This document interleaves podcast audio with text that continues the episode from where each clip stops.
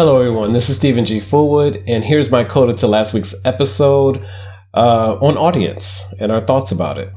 I mean, I guess you, really. The reason why I um, came up with the idea of sort of discussing our audience is because I think a lot about the choices people have today in terms of what they listen to, what they watch, what they read, and so forth. I feel like we are living in a really wonderful age, the digital age, where you can choose from a variety, maybe even hundreds or thousands of podcasts, again, movies, of course, music and and I was sort of curious about the kind of audience that American Age has, where there people that were friends of Travis's, that were aware of his work in another arena. Did they follow him to follow him to American Age? Similarly with Seph, who is an editor at Hyperallergic and art critic at large. I'm curious. And then also I thought about my own audience over the years and how I kind of came to digital life. And so part of what brought me to this conversation again was thinking about my first interactions with personal computers, which was in 1990 at the University of Toledo. I was a sophomore and I remember them setting up a computer lab. And these are these little, really small Macintoshes with the really small screens, um, smaller than um, an actual pad right now. And how excited I was. And I was just typing up and, and then waiting for the printer, which was the dot matrix, to you could hear it across the room, waiting for images. Um, excuse me. Well, images in some cases, but also obviously mostly text coming out. So I was writing poems and I was writing really um, interesting essays about my love life. And I think so. That was in 1990. 1990. I think my first interaction with email was in 1995, and I was a children's librarian at my Branch Library and I remember one of my supervisors telling me not to use all caps because it sounded as if I was yelling at someone. You live, you learn. And over the years, when it comes to my digital life, I, the year a year later in grad school, I created a website for myself, StevenGFullwood.org, I believe at the time, and it was just basically a bio, some of the things I was reading, so forth. And so, um, over the years, I've had three different versions of my website, stevengfullwood.org, which is no longer um, available, as well as my independent publishing company, Vintage Entity Press, from 2002 to 2015. And around that time, there was Black Planet as a social media platform. Obviously, there was AOL Online, other kinds of chat rooms, and so forth, as well as dating sites such as Adam for Adam and Men for Now, and so forth. Dating sites might be a bit I don't know, generous. Um, and so I think about the people who were kind enough to either purchase books from me for my for my um, publishing company or read my work on Black Planet. There was one essay I remember writing called "I Was a Teenage Sissy," of which I still have the responses to today because it was well received and people were like, "I can really identify with what you're saying." Um, parents got in touch with me or rather wrote me and, and asked me, you know, for advice about how to talk to their kids who were queer. It was a really wonderful time. This was around 2001, 2002. And so I remember feeling, I don't know, I was, I took to digital age like a lot of people pretty easily. It was, it was there. And I think about being a person who often gives talks and workshops more specifically around archives and sometimes um, literature in terms of giving talks that as a kid I was so hyper antisocial. I was very insecure. I grew up poor in the Midwest. My head was so full of what I thought everyone was thinking about me, and none of it was any good, that I retreated deeply into myself. And I'm really happy that I wrote it down and I kept it because it kept me, it keeps me clear about my road to this place right now. Um, answering the question for myself, what kind of audience would I want for American Age? And some of this we talked about on the on the podcast. People who might find our conversations interesting, people who have similar interests, or maybe don't have the similar interests, but maybe stumble upon the podcast and hear something about you know, Bari Weiss's um, book on anti-Semitism or or anything that we've talked about before and find something useful in it. And I'll, I'll, confess this I want a large audience without being responsible for it. And this is what I mean by that. I don't want a large audience because I don't want to be beholden to, and this is sort of strange because we do the podcast every week and an opposite week's codas. Um, I don't want to be responsible for having to produce something over and over again because when I get tired of it, I just want to stop doing it. And I did mention this last week as well. I've said this three times. I approach American Age like a classroom. I prep for it. I think about um, Travis's approach and Seph's approach long after our podcast has gone up. Um, the conversations often stay with me. Sometimes they change my mind. Sometimes they um, further cement something that I had been considering for a while. And I'll say this I do like having this shared platform with these two thinkers. Um, Seph has definitely inspired me to read more theory, more philosophy.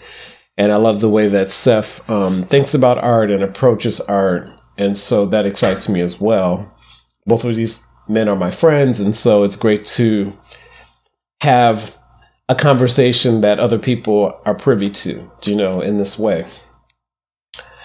And then also the weight of responsibility of having something today is something to say is really important to me. So I try to weigh my words carefully. And I appreciate the listener, you listening to us, um, because you don't have to. No one has to listen to anyone. Again, as I mentioned in my sort of early on, that there's so many choices people can make. I don't want to make it sound like I'm a stewardess or an airline um, airline attendant. You have many choices for flying. I'm glad you chose us, but I am glad that you chose us. I am happy.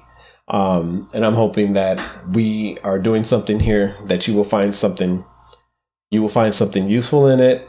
And that's all I have to say about that. I hope you have a wonderful day.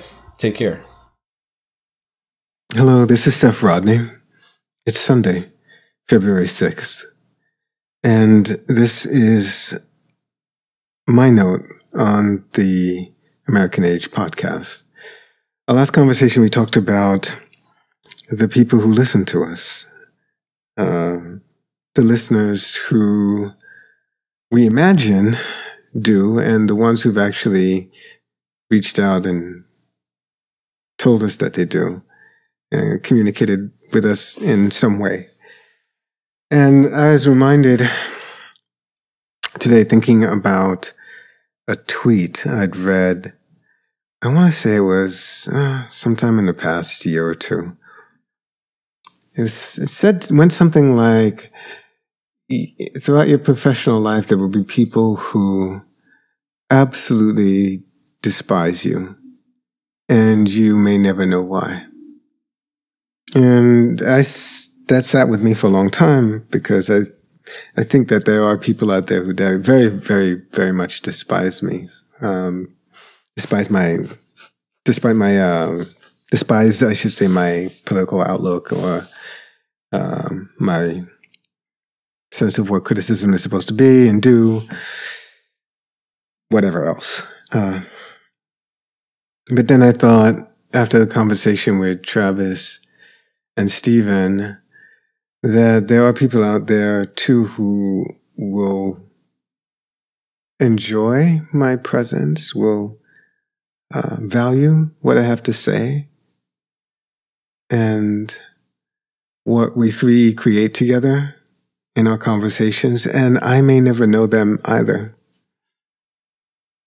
So there are other people, there are people on the other side of the scale who right now maybe wishing me well, maybe sending me love, maybe encouraging me silently to keep going.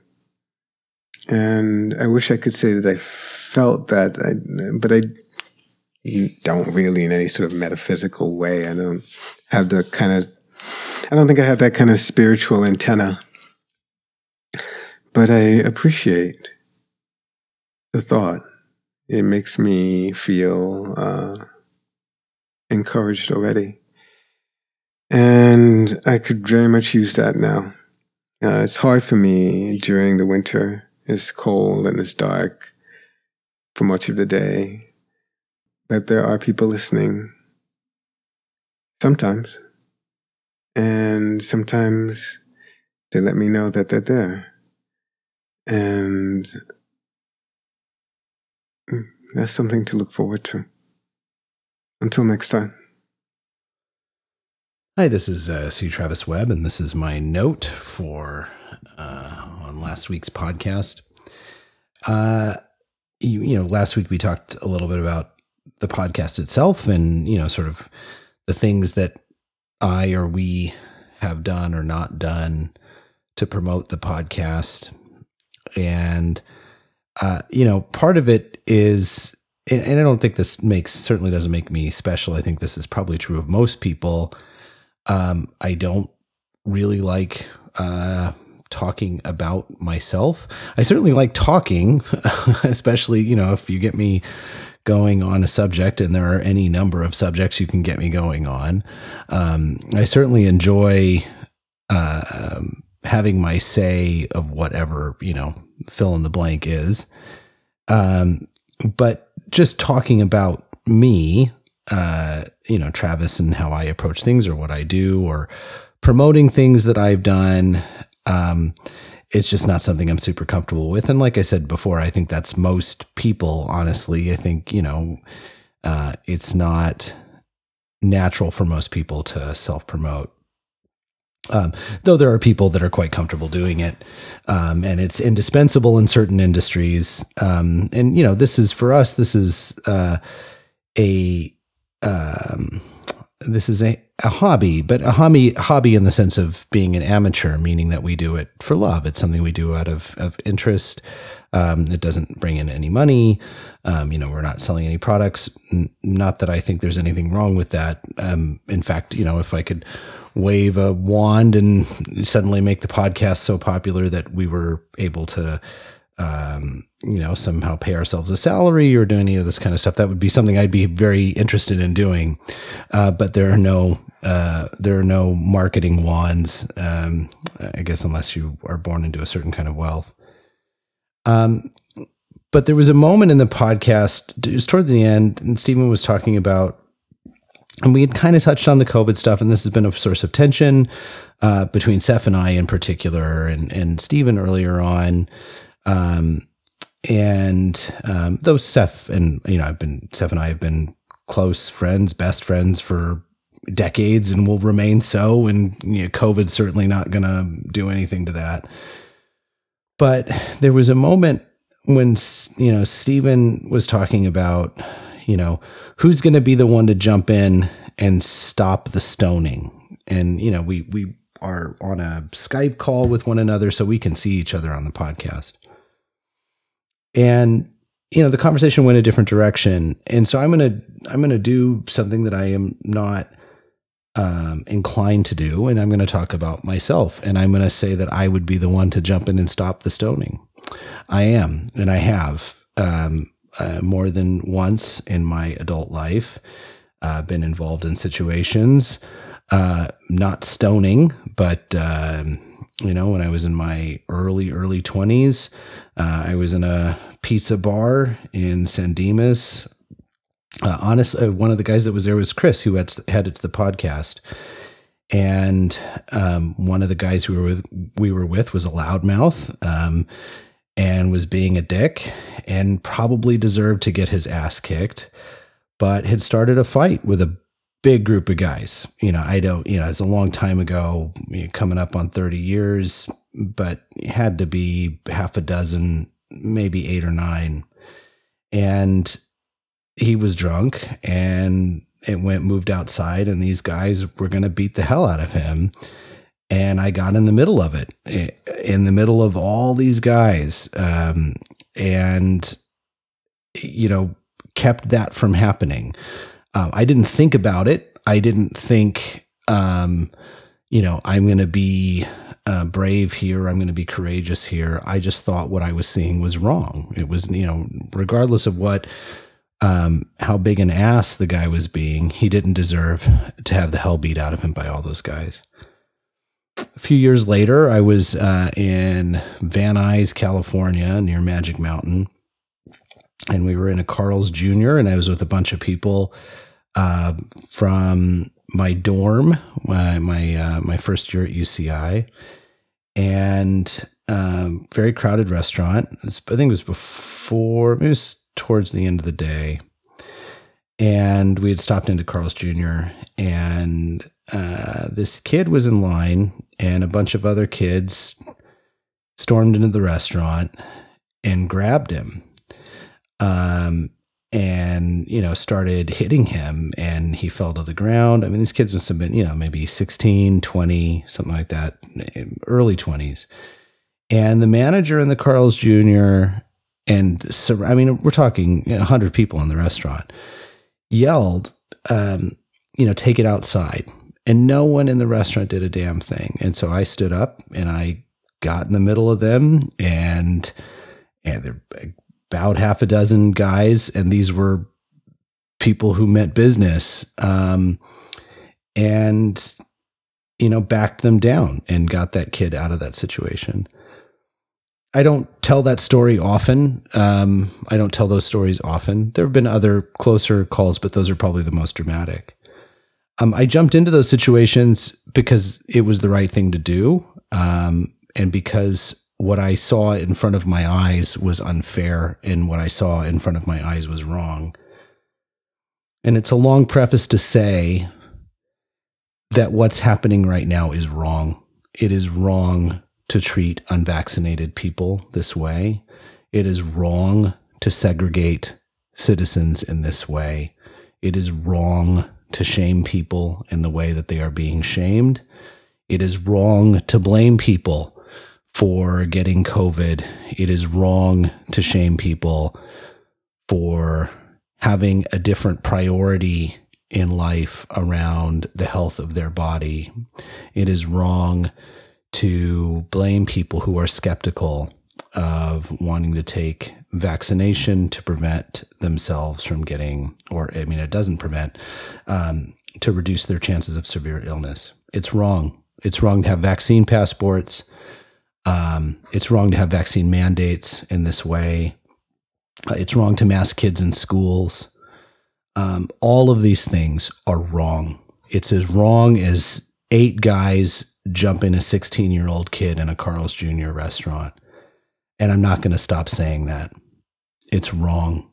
Um, I try not to judge people for being on the wrong side of it. Um, for the most part, I succeed. I understand we have different registers when it comes to our anxiety around disease, and we have different moral registers when it comes to what we identify as social responsibility.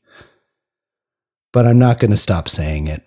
Uh, and I'm not going to forget the fluidity of principles amongst our elected leaders around bodily autonomy. Uh, and I'm not talking, I'm, there's nothing pointed about this. I'm not talking about interpersonal relationships. I'm talking about people in charge, uh, politicians, bureaucrats, uh, public health officials, scientists, doctors. It's wrong for you to do this. It's wrong. It's wrong. It's wrong. History's going to bear that out um, and probably sooner rather than later. Uh, and so, as I mentioned in the podcast, for me, my feeling about why, how I think about the podcast, not why, why is the wrong answer. How I think about the podcast is different. If COVID went away tomorrow, I would still want to talk to Stephen and Seph about whatever I mean, anything. I enjoy talking to them. They're my good friends. I've known Seph forever. Stephen is a newer friendship, but I, um, I respect him and uh, I feel a great deal of affection for his, um, his authenticity um, and his humor. Uh, and I would be happy to talk to them about anything. Um, but the pandemic and the institutional response to it has changed um, my relationship to what I feel uh, like I'm doing uh, in the podcast. Um, and if you disagree with you know how I feel about the the vaccine stuff, uh, I still appreciate uh, you listening, uh, and would very happily have a cordial discussion with you about it. Would not uh, want to shame anyone um, for uh, how they feel about um, all of this madness, uh, but I do think it's wrong. I said that a lot, but. Uh, anyway, that's my note for this past week. Uh, appreciate uh, uh, your ears and your time and your brain, and uh, we'll catch up with you next week. Thanks very much.